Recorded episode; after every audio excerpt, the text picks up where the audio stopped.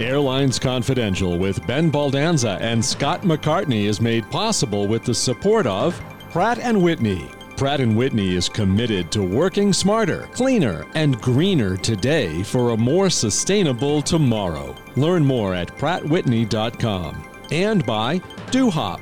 DoHop is revolutionizing travel connectivity. Learn how to unlock unlimited connections simply at dohop.com. We also welcome your business's support. Info at airlinesconfidential.com. Welcome to Airlines Confidential. I'm Scott McCartney, wishing everyone a most happy Thanksgiving. To those traveling, I hope you get to Grandma's safely, on time, and with your luggage. Happy Turkey Day to you, Ben Baldanza. I'm very thankful for you. Happy Thanksgiving, Scott and happy Thanksgiving to everyone. I hope you don't return from family gatherings with more baggage than you arrived with, if you know what I mean. yes. One person I'm thankful for is Rick Cotton, the executive director of the Port Authority of New York and New Jersey. He's led an incredible rebuilding of three of our most important airports. And we'll talk to him later in the show. The perfect recipe for a delicious Thanksgiving. I'm looking forward to a great conversation with Rick. He's done an amazing job, often behind the scenes. And over the years, I've always enjoyed talking with him used to be tough for Rick when I was writing about how awful LaGuardia, Newark, and Kennedy airports were. Now there's a lot to celebrate, especially at LaGuardia, and Rick has a lot to be proud of. Should be a very interesting discussion. Another thing to be thankful for, Ben, is that Amsterdam reversed itself and said it wasn't going to strip airlines of slots this coming summer. We talked about how JetBlue slots were taken away.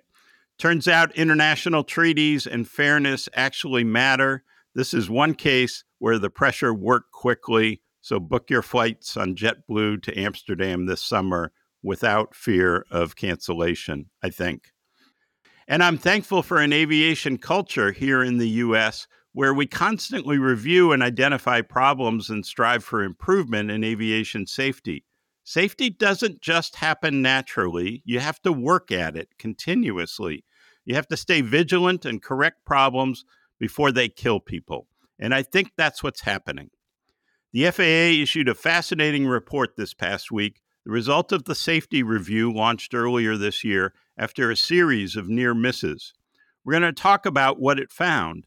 And before the electrons were dry on that report, FAA Administrator Michael Whitaker announced some steps toward correcting problems. We're going to talk about that too. And one other thing I'm thankful for, Ben In N Out Burger. Seriously. So is Treasury Secretary Janet Yellen. In the scoop of the week, a Bloomberg reporter stopped at an In N Out Burger on the way to the Asia Pacific Economic Cooperation Summit, and there was Secretary Yellen ordering a cheeseburger with fries and onions. She was on her way to the San Francisco airport to greet China's leader, Xi Jinping. There's something really delicious about this story, besides the cheeseburger, and I just had to share it. I hope Secretary Yellen wasn't just checking cheeseburger prices to measure inflation. Who amongst us hadn't had a craving for In N Out before a tense meeting with world leaders? That's so funny. It's great to know that our leaders will eat such good food. I'm excited about the FAA's report because they did find interesting things, and that means we can correct them. And Amsterdam reversing just makes a lot of sense to me. I'm not saying that because of my role with JetBlue, but Amsterdam historically has been a great city to visit, but also a great connecting place. And when they reduce capacity so people can't connect there, who gets hurt? Amsterdam does. Workers get fired, fewer people eat at restaurants, and more. And yet people still connect over Frankfurt, Paris, London, Stockholm, Istanbul, or more. So I think Amsterdam had a great intent, but was thinking too parochially about that. So everyone should go to Amsterdam this summer and show them they made a great decision.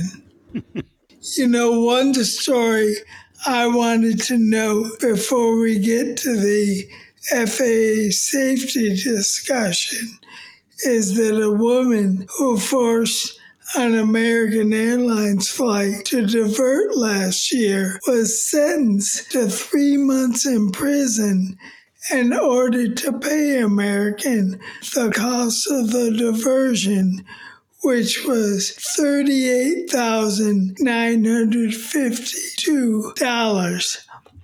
I know none of our listeners would ever disrupt a flight but I think it's right that people should have to pay for the cost of a diversion if it's not a life or death health issue. And I hope this is a lesson to many in the flying public. I hope so too. Once we got past the mask issues, uh, things seem to have calmed down a bit in airplane cabins. At least I hope. But we still hear about ugly incidents and people being arrested, and there are consequences to it. So I hope it acts as some kind of deterrent. Um, yes, it's very expensive, not just uh, three months in prison, um, but also the cost of the diversion. Well, Ben, the safety review that launched last spring after a series of close calls found a lot of what we already know, but the report itself is still quite eye opening. The root causes, which we talked about before, were confirmed short staffing, outdated technology, and chronic underfunding. The report is more than 50 pages long and it's quite sobering. It didn't say American airspace was unsafe, but it did say the current situation is unsustainable. The six person blue ribbon panel included several aviation leaders familiar to listeners. It was led by former FAA Administrator Michael Huerta, and it included our friend David Grizzle, a former FAA Chief Operating Officer, and Robert Sumwalt, the former chair of the NTSB, who's been on the show. The panel said the FAA's problems are eroding safety protections. Right now, safety has been preserved at the expense of efficiency, delaying flights and slashing schedules. The report called for changes in congressional funding and made 24 specific recommendations. It said all this was urgent. One example of the problems identified the FAA doesn't have a good system to track air traffic controller training or proficiency. One of the close calls involved a controller who was, quote, delinquent in completing over 24 training items, quote. They didn't say which incident that was. Another problem the FAA's Air Traffic Control Training Academy is a true bottleneck, failing to produce enough candidates. Here's one piece of information I found shocking. Quote, when retirements and other attrition is accounted for, the FAA's current hiring plan produces a negligible improvement over today's understaffed levels, resulting in a net increase of fewer than 200 air traffic controllers by 2032. End of quote. We are critically understaffed. The number of controllers has fallen 10% over the past decade.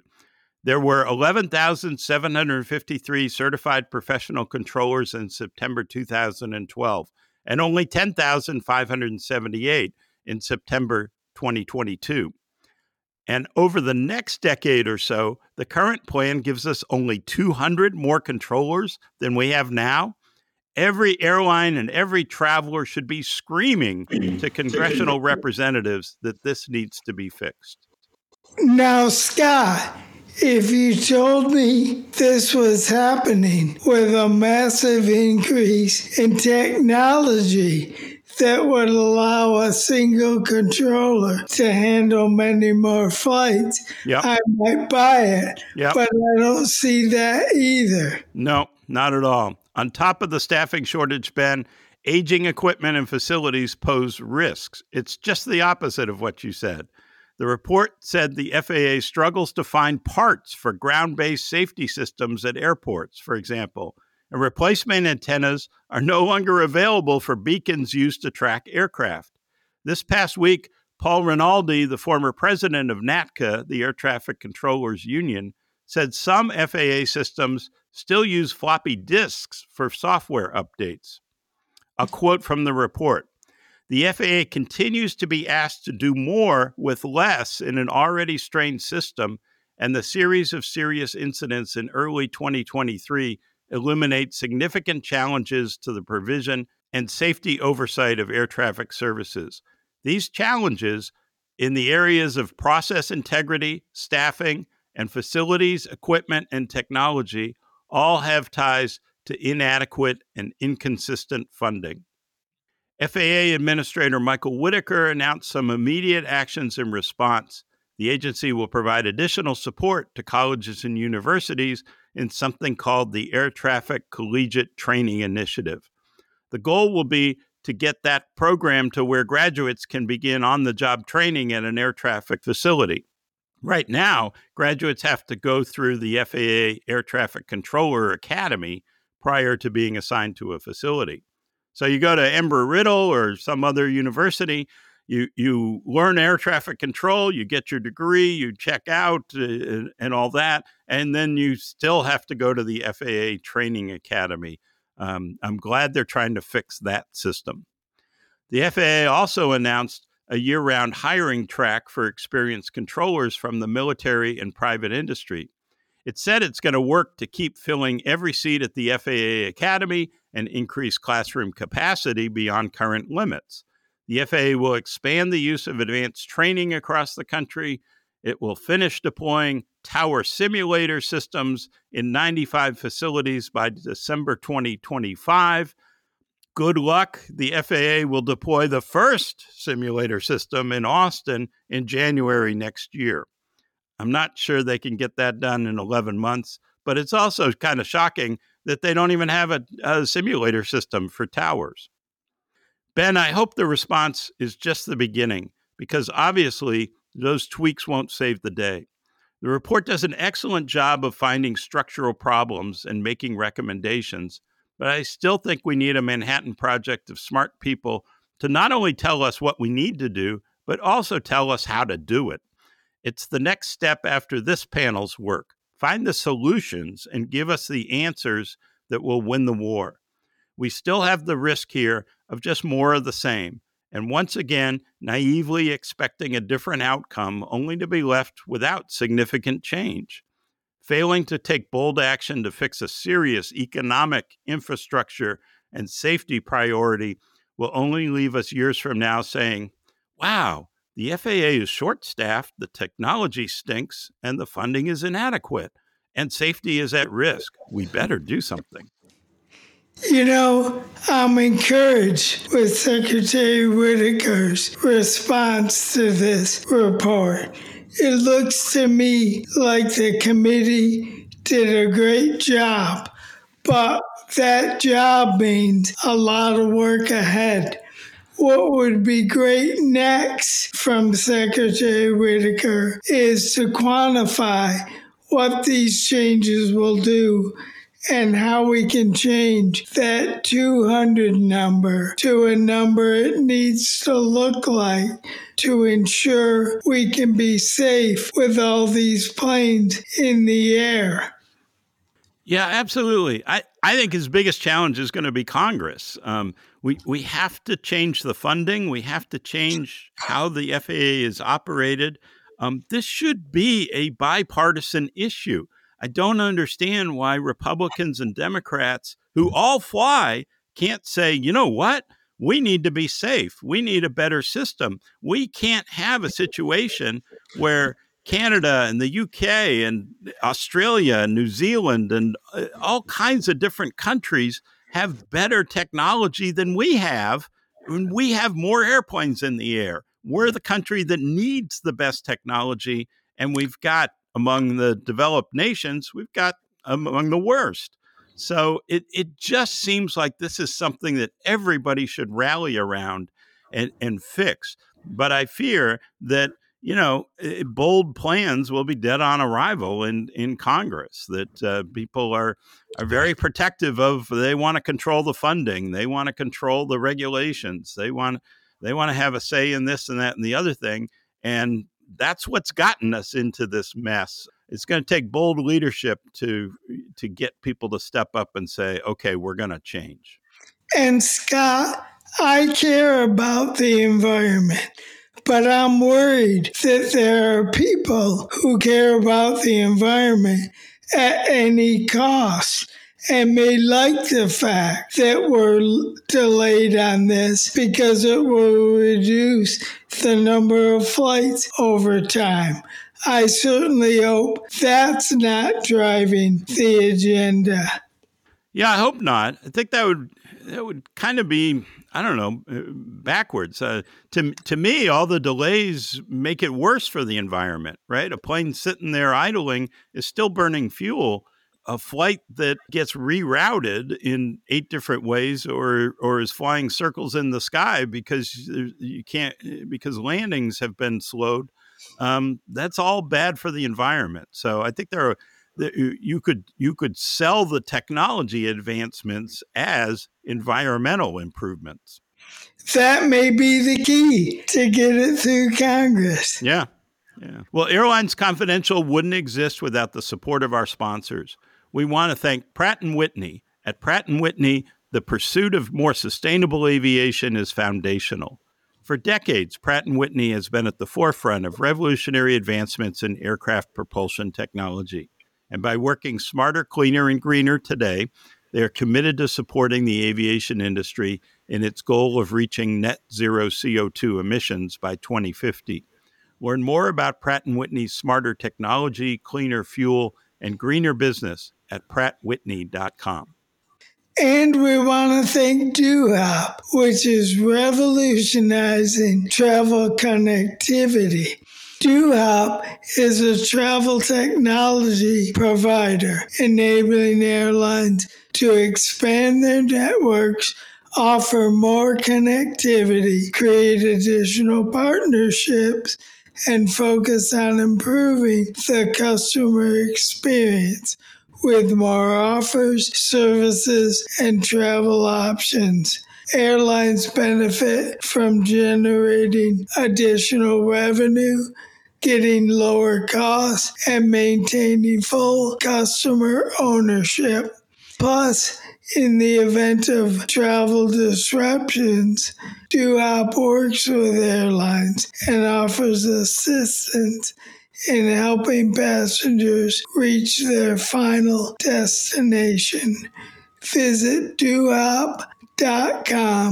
That's D O H O P.com. Now let's bring in this week's guest. We are thrilled to have Rick Cotton with us. Rick Cotton became executive director of the Port Authority of New York and New Jersey in August 2017. He has overseen the massive rebuilding program at New York's three major airports, an almost $30 billion redevelopment that is changing some of the worst airports in the country to, believe it or not, some of the best. Prior to joining the Port Authority, Rick served as New York State's special counselor to the governor for interagency initiatives. That involved the state's major infrastructure projects, such as Penn Station and the Second Avenue subway project. Simple stuff. Previously, he spent 25 years at NBC Universal, where he held several positions, including 20 years as EVP and general counsel, and four years in London as president and managing director of CNBC Europe. Rick received a bachelor's degree from Harvard and a JD from Yale Law School and served as a law clerk to Justice William Brennan on the U.S. Supreme Court.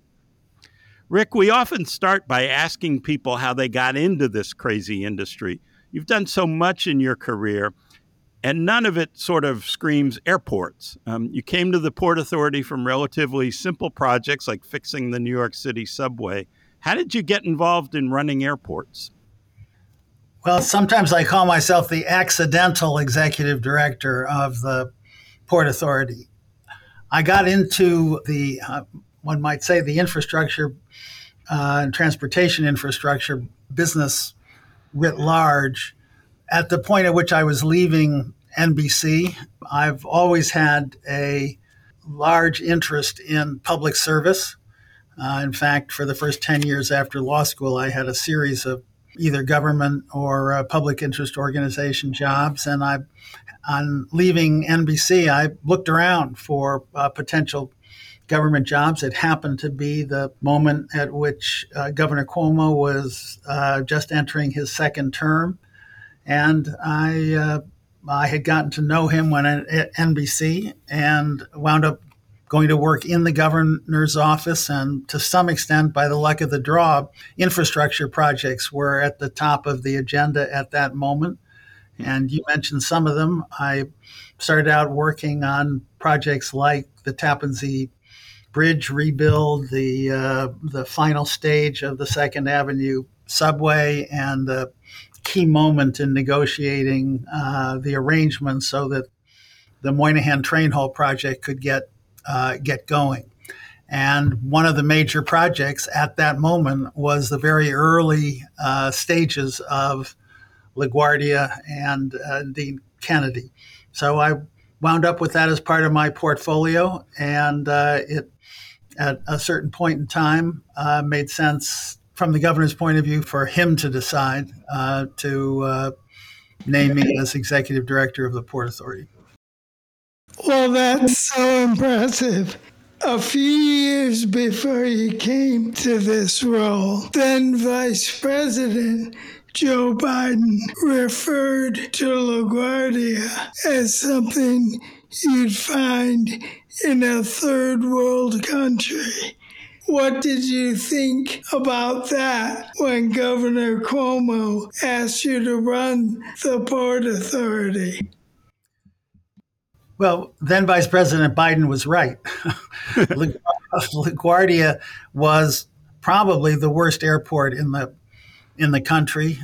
The fact is that all three of the Port Authority airports ranked at the bottom of virtually every passenger survey of airport passengers that was taken. So the task was to step up. Uh, that was an embarrassment uh, to the region. It was an embarrassment to uh, the both states uh, to have the airports, the gateways to our region, be in such disrepair. They were outdated. They were too small. They were backward in terms of technology, and the state, the physical state, was uh, embarrassing. So Vice President Biden hit the nail on the head, which was these were totally unacceptable conditions, and the challenge was uh, to go frankly, from worst to best. And that was the challenge uh, that uh, was part of uh, the Port Authority's to do list.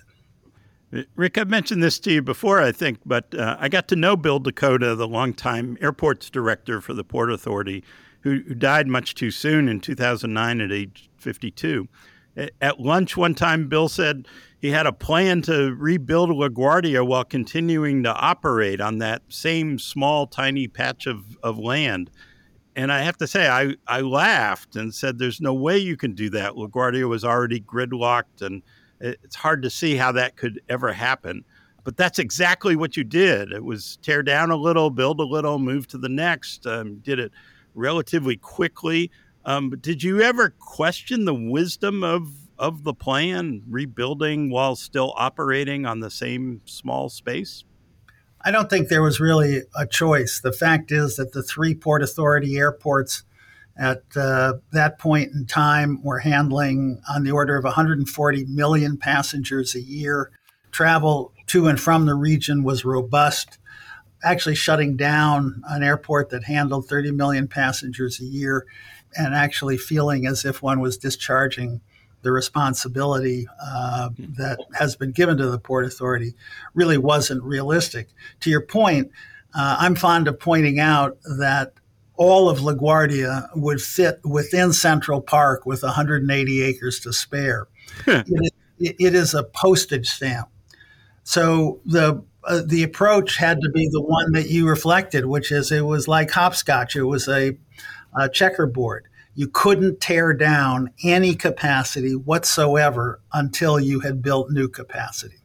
So that was how the project unfolded. And remember that our approach was this was not a renovation, this was not a modernization, this was a tear down. We tore down every single passenger facility at LaGuardia Airport, with the exception of the landmark Marine Air Terminal, which we weren't allowed to touch, and built new. And not only built new facilities, but tore up the old roadway network and completely redesigned it and built new. And uh, we learned a lot in that challenge. The fact is, everyone expected that given all the construction, usage of the airport would go down. It didn't. It did exactly the reverse virtually every year pre COVID.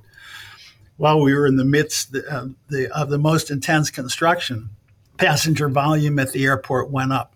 So we learned a lot. We did things that airports had never done before in terms of setting up a special airport operations center with uh, cameras on every inch of the roadway network, police deployed, land landside managers deployed, and having established routines in terms of if traffic built up one place, how did you manage it? Uh, and that's actually become our standard for operating the land side of, of the airport now with operations center with intense moment to moment control to respond to traffic problems. So it was a challenge, but I'd say the agency responded to it. It's an amazing piece of engineering, project planning, and more. What you did should be a model for everyone. Well, it's nice of you to say, Ben. We've certainly made uh, that learning experience uh, a model for how we run our three major airports. Well, that's great. So, in all that, what was the hardest part about it? There had to be lots of surprises and probably some setbacks along the way. Well, certainly operating the airport while the construction was underway, certainly uh, near the top of that list. But there are so many uh, satisfying design aspects of the uh, of bringing uh, an entirely new uh, design to the table in many in many respects. For example, the new terminal structures were moved 600 feet closer to the expressway that runs in front of the airport, the Grand Central Parkway. Uh, that 600 feet was recaptured uh, for use on the air side. Uh, so that the taxiways were dramatically expanded. You had two different terminal projects. They used uh, the uh, uh Terminal B used island concourses to very good effect.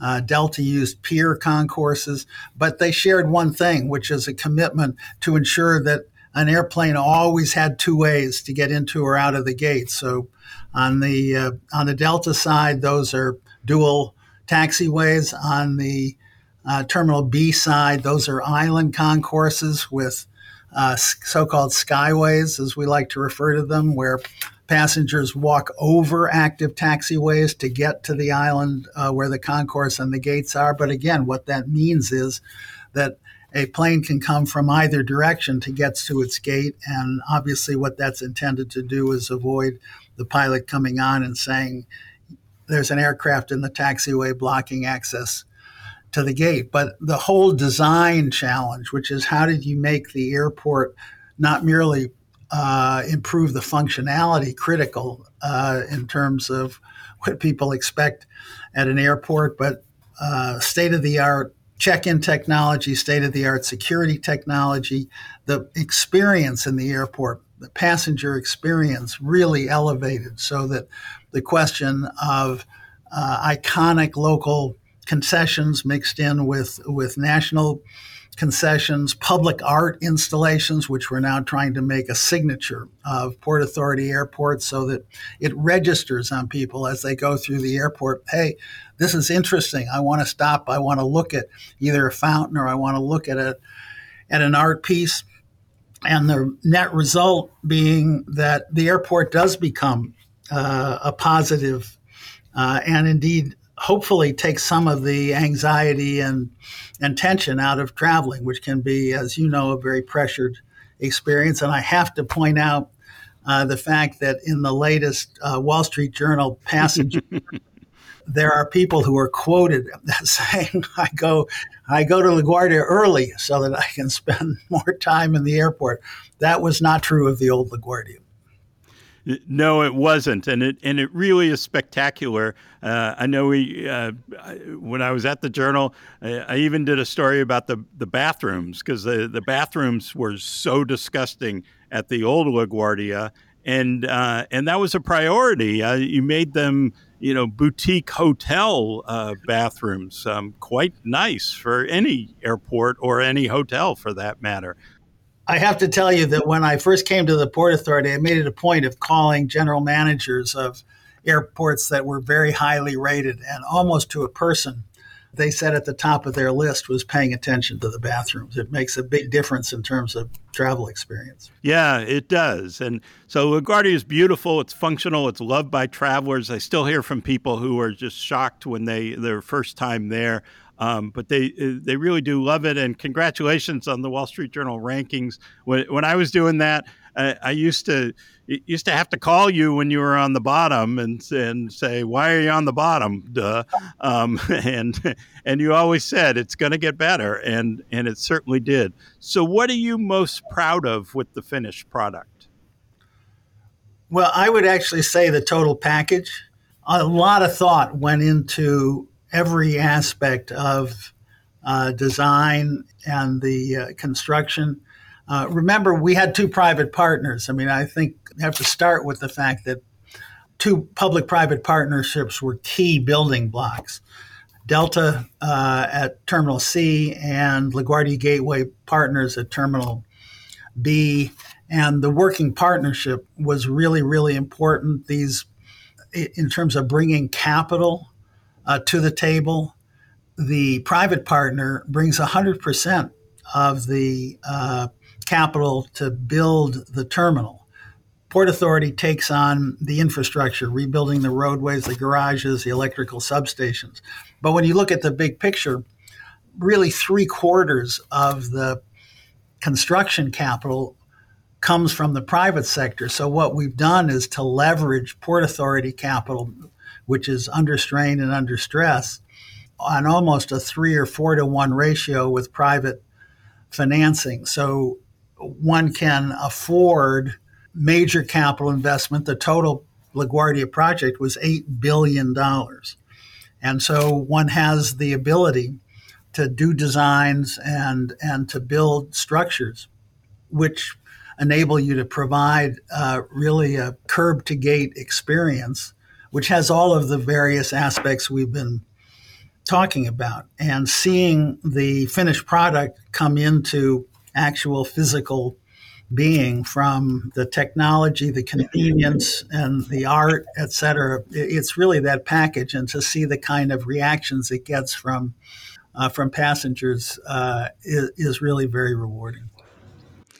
Rick, I'm curious in what a new LaGuardia could mean for air service to New York. Do you see it taking greater passenger share or growing faster?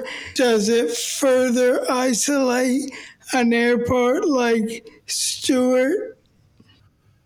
Well, that's an excellent question. I uh, remembering that our ambition is uh, is across all of the Port Authority airports certainly what gets the lion's share of the attention because that's the lion's share of the passengers are not just LaGuardia, but uh, JFK and Newark. And hopefully, people have had experience with a new Terminal A at Newark, which is uh, every bit as high quality and functional as LaGuardia. And we're in the midst of a $19 billion uh, rebuild of Kennedy with the same high, uh, high ambitions. Stewart is obviously in a very different category. We really want to see Stewart thrive. We've take, taken multiple runs at it. We will continue uh, to do so. it, it is well suited uh, as a uh, as a regional airport. It's well suited to serve the Hudson Valley. It's well suited to serve the the city, particularly for airlines which are targeting uh, budget low cost service. And uh, we've just announced a new uh, some new flights from Stewart, um, but we're we're we're searching for the uh, the magic ingredient, and we put a lot of time and effort, and we will continue to do so. So, speaking of Kennedy and Newark, where where do things stand? You, you mentioned completing Terminal A at, at Newark. How far along is the Kennedy project, and what else is is to come at Newark? Well, to take them one at a time, Kennedy is fully underway. There are uh, two two projects: uh, an expansion uh, and refurbishment of Terminal Four, which is primarily Delta, but although the operator is the Schiphol Airport Group, which has a subsidiary JFK IAT. So uh, that uh, the early stage of that project is done in terms of the expansion, and we're in discussions in terms of making further investments there. Terminal uh, eight uh, completed $400 million investment, British Air having moved over uh, to join American in Terminal 8. Those, those are building blocks that are in place. What's underway is really an astonishingly aggressive investment uh, program, which over the next four to six years will see $15 billion worth of construction at Kennedy, two major new international terminals, and we are going to take on a total redo of the roadway network and network and infrastructure. So, our target is to have Kennedy rank as truly one of the great airports with comparison to the best international terminals. I can't tell you how many times people have come back from traveling abroad and will point to one of the Asian airports or one of the European airports and say, how, how can the New York, New Jersey region airports uh, not compare to the best in the world? Well, we want to bring that era to an end. So the Kennedy projects uh, will open in two phases. Uh, one, both the new terminals. Phase one will be completed in 2026, and the full terminals will be completed in 2028. The roadway networks will be timed to coincide with uh, with those terminal openings. There's going to be an enormous amount of construction, so I have to apologize to people for the inconvenience. Uh, there'll be lots of temporary roadways, lots of of work going on out there. But that's the time frame for uh, for Kennedy, and uh, you won't recognize Kennedy once we're once we're done. Uh, Newark has multiple stages as well. Really proud of the new Terminal A. I think it's stunning. It gets huge compliments for people who go through it. We're looking now at the next stage will be a brand new uh, Newark Air Train, which is way past its design life and that is now fully underway in terms of design and and procurement and should come online in the next five years or so. And then the, the, the challenge again that we're in the middle of design is a vision plan for the entire airport, meaning uh, Terminal B and Terminal C.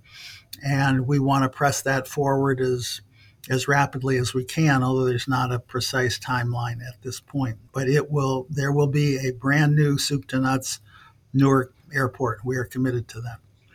So Rick, with JFK Terminal 4 being built by Schiphol, are you worried you'll build this beautiful place, then they won't let anyone fly there?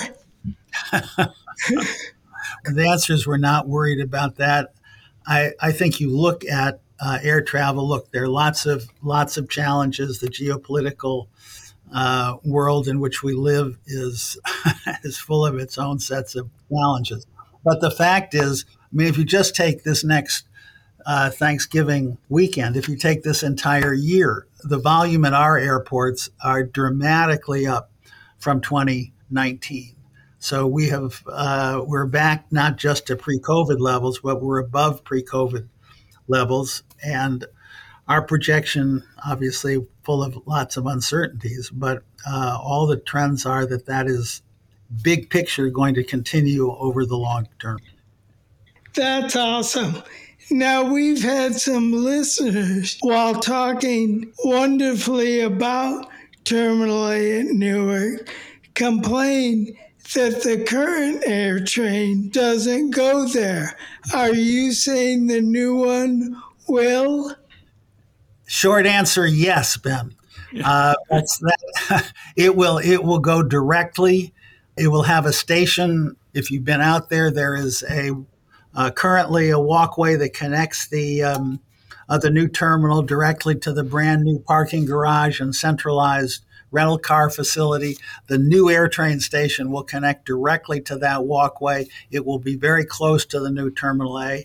So, with apologies to travelers who uh, who find that a long walk, we put. By the way, we put in a shuttle service so that people can uh, get rides uh, if they want them or need them. But uh, as soon as the new air train goes into into service, uh, the new AirTrain station will be adjacent to New Terminal A. So, what have you learned about airports that might be interesting to our audience of airline folks and travelers? Well, they are uh, they're certainly their own worlds. Our aviation department, uh, the people who run the airports, uh, speak of them as communities. And what you learn is the complexity of, uh, of running an airport. It's almost a necessity to think about it as a community because there's so many different organizations, there's so many different employers that in order to get things done and the, the entire operation of the airport depends on these interrelationships. So I'm certainly not telling anyone who has been uh, involved in managing an airport anything new, but it was interesting to me. One of my early introductions to the uh, running an airport was a winter storm called Winter Storm Grayson, which struck uh, about three months after I had come to the Port Authority. And it was uh, pretty close to a meltdown at uh, at JFK in particular. And you, in terms of trying to sort that out and trying to think through how to prevent it from ever happening again, you had to go through every single part of the airport operation, and it was certainly a lesson in in complexity. So I would make that as the uh, as the framework, so that when you think about passenger experience, you think about wanting people to actually uh, think of the airport itself as part of the journey and have positive feelings about it, you have to be talking to uh, not just to the designers but all parts of the of the operation, training people, working with the government partners, uh, Customs and Border Protection, uh, TSA, uh, and uh, it's the, the complexity of the challenge. I, I, guess what I say was my my introduction to to the airline and mm. airport business. Rick, this has been amazing. You've been an exceptional leader for this. I would think at the highest levels of government, they should look to you as a guy who can solve big problems because you've knocked this one out of the park. Well, Ben, I appreciate the appreciate the comment. I continue to say uh, the job is pushing boulders uphill and dodging bullets, hmm. and I'm glad to say that at the at the moment, at least, I'm still standing. Well, and while you're still standing, what's next for you, or do you just sit back and watch the wonderful airports you've rebuilt? Well, uh, there's no sitting back, I guess is what I would say. LaGuardia may be essentially done, still lots of little pieces. Uh, but the big challenges are Kennedy, where the, the it is a monster construction project uh, we have two private partners who are the sponsors and on the front lines in terms of building these two new international terminals. We've taken on the uh, uh, the infrastructure construction that I uh, that I mentioned.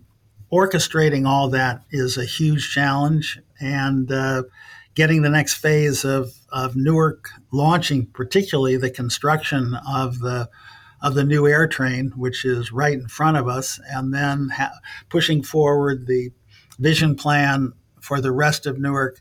I would say, Ben, that will keep me off the streets for a while. Well, congratulations on it all, Rick. Um, I know you got a lot of work still to do, but um, uh, but on the behalf of uh, travelers and airline people and and uh, all of us, thank you, thank you for for making this uh, go so well and uh, and end up with spectacular results that we're benefiting from all the time. Really, really, hats off to you. Congratulations, job well done. Well, thank you for the kind words. We'll keep at it. And we'll be right back with more on Airlines Confidential. Promotional consideration provided by the Archive.net, celebrating 20 years with a fresh new look and over 60,000 items of AvGeek goodness. It's the hub of air transport history, and you're welcome aboard. The Archive.net. In the mailbag, Ben, we heard from JP from Chicago. This question is for Professor Baldanza. When I shop around for gas, I'm always looking for the lowest price per gallon. Do airlines have the same luxury, or is jet fuel more or less the same everywhere? Is it cheaper in one region than another? Does it go up or down depending on what country the carrier calls home? I'm always fascinated how Delta is able to consistently pay less for jet fuel because of their refinery in Philadelphia. Please provide some insight into this critical commodity and big expense. It's a great question, JP, and a lot goes into this. One big difference versus driving is a pilot can't look at a sign and say, hey, BP is two cents less than Shell. I'll go up a block. They don't have that ability planes are fueled for every flight and they have to fuel up where they are. Carrying extra fuel is very expensive because fuel is really heavy. The more you carry, the more you burn. So airlines tend to deal with the price they get at each airport. That said, there are some differences based on geography. In the Gulf Coast, it's usually a little cheaper than in the Northeast, for example. And that's just because of the number of refineries, the access to shipping, and other things. In general, airlines are a price taker on the price of fuel, but they get very active on being good users of fuel.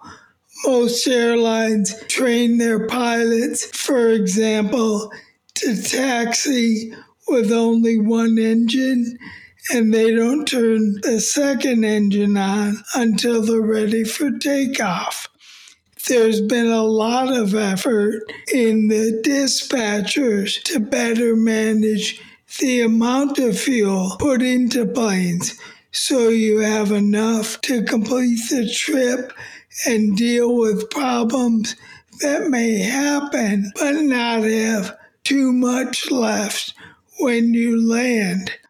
So it's a real interesting part of the business. But when it comes to the price, the airlines pretty much have to pay the price where the plane is since they have to fuel up for every flight they take.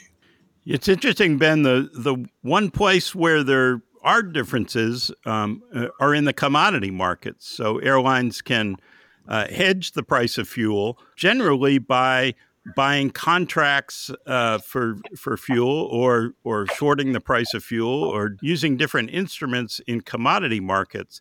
It doesn't show up at the at the pump, but it does show up in the income statement. And so uh, sometimes you see airlines have made a bet on fuel prices that pays off. Sometimes they're paying more overall for fuel because they made an incorrect bet uh, that went against them. And and one of the great examples in aviation history was when Gary Kelly at Southwest Airlines, um, before the first Gulf War, thought, hmm, uh, war in the Gulf is not going to be good for, for oil prices. So jet fuel's probably going to go up. So he bought as much fuel as he could through contracts out 10 years. And those contracts paid off richly. And Southwest effectively was paying less for its fuel, even though it paid the same price at the airport it effectively was paying less for the fuel than competitors and had a great advantage over the rest of the industry for those 10 years. Um, so there, there are all kinds of different things. Uh, Delta, uh, with the refinery, had tried to hedge that way. Um, I, I, think I'm not sure Delta's all that happy with it. Uh, I think they've, you know, now you're in the oil business, and and sometimes refineries lose money, and that's a that could be a big drag uh, on the company. And sometimes it works out really well. You know, the only other thing we haven't mentioned yet, and again, thank you, JP, is you mentioned by country. The biggest thing that drives fuel price differences by country is whether that country's a producer or importer of fuel and the taxes they put on the fuel. So fuel can be very different by country based on those things. Hmm. Yeah, yeah. And and one other thing I always loved when you're a general aviation pilot and you're flying into little airports, sometimes there is a price difference available to you.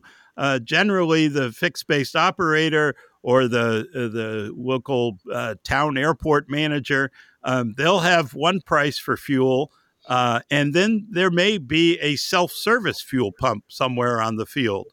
And I always loved that pilots could go fill up their own plane and save a few cents per gallon on self service, much like gas station, right? Um, so, you know, maybe someday we'll see self service uh, for for airlines. I don't know that I want my pilot. Yeah. you know, my first flight instructor said to me when I was first learning to fly, that there are two things in life not worth a damn runway behind you and fuel in the truck. Yeah. and, and for airlines, they can't think that way about fueling their planes, however. Yeah, no, that's a it's always a tough issue and a tension sometimes between pilots and dispatchers. The pilot says, "You know what? I want more fuel on that flight." Uh, and uh, sometimes there's pushback at different airlines, and sometimes uh, uh, airlines have give the give the captain the ability to take the fuel that he or she feels like he needs.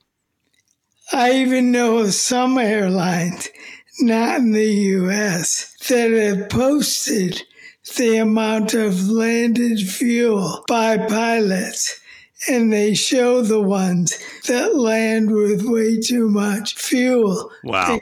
They had too much. Wow. Wow, that's amazing.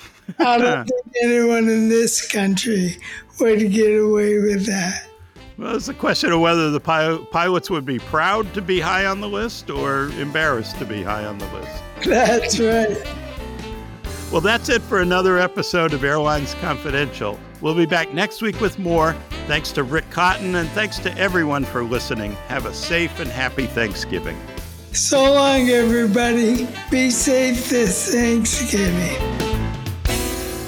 This podcast is produced by Mass Media. Info at massmedia.net.